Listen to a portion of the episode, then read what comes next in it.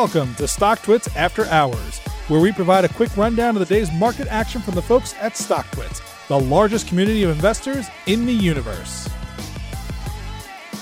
Good evening, everyone, and welcome back to StockTwits After Hours. I'm your host, Riley Rosenberger, alongside head trader trading experts Shake Prisby. Shake, today is Tuesday, November 24th. Stocks were strong, and the Dow Jones Industrial Average closed above 30,000 for the first time ever. What did you see out there today? Dow 30K. What a day. Feels like just yesterday, back in March, we were hovering above that 29,500 just before COVID hit and the index touched as low as 18,200. But just like that, back at highs. The catalyst today was likely President Trump officially conceding the election, getting that uncertainty out of the way and allowing for a transition to a Biden presidency. We all know President Trump is a wild card, and the market could have been worried about him dragging out the election process throughout the rest of the year. So the market catapulted higher once that headline got out of the way. What were the strongest sectors out there today? Was it more of a reopening day or like a lockdown day? Yeah, it's funny how it works like that these days, right? But again, we saw the beaten down sectors rip today. We've been referring to these names, as you mentioned, as the reopening stocks or the value names. Energy was up 5%, financials very strong, up 3.5%, along with industrials and materials. If we're looking at this month as a whole, energy's up 40%, financials are up 13%, and uh, industrials are up 19%. All of those are their best months ever.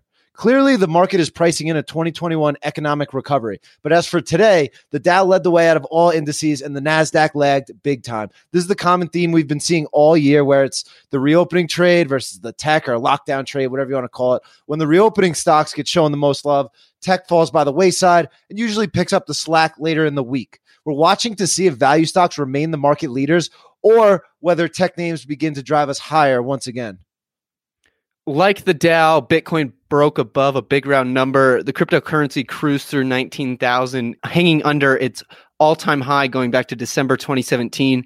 Is Bitcoin about to break to blue skies? And what feels different about this recent rally? Uh, the Bitcoin craze is back. I definitely think it hits 20K or so very soon and could end up going on another run. I'd say there's a lot different about the situation approaching 20,000 this time around compared to last time.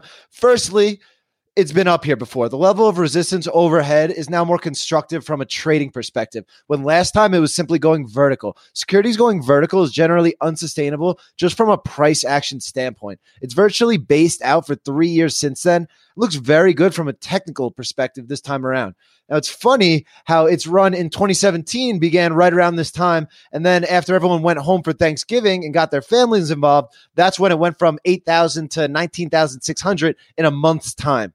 We'll see if there's any similarities after Thanksgiving with the price action this time around. But I think the the biggest difference is the backing behind cryptocurrency.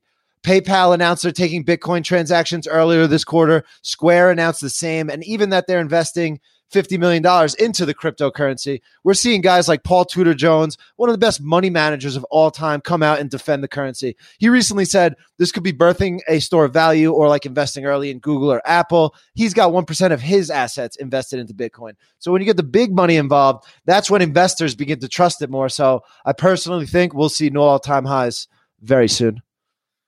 All righty. Well, Shake, we'll be out for the rest of the week. The markets are closed on Thursday and will only be open a half day on Friday. Is everyone on Wall Street already in holiday weekend mode? Yeah, you know, it sure seems like it. I'm getting out of, out of here, that's for sure.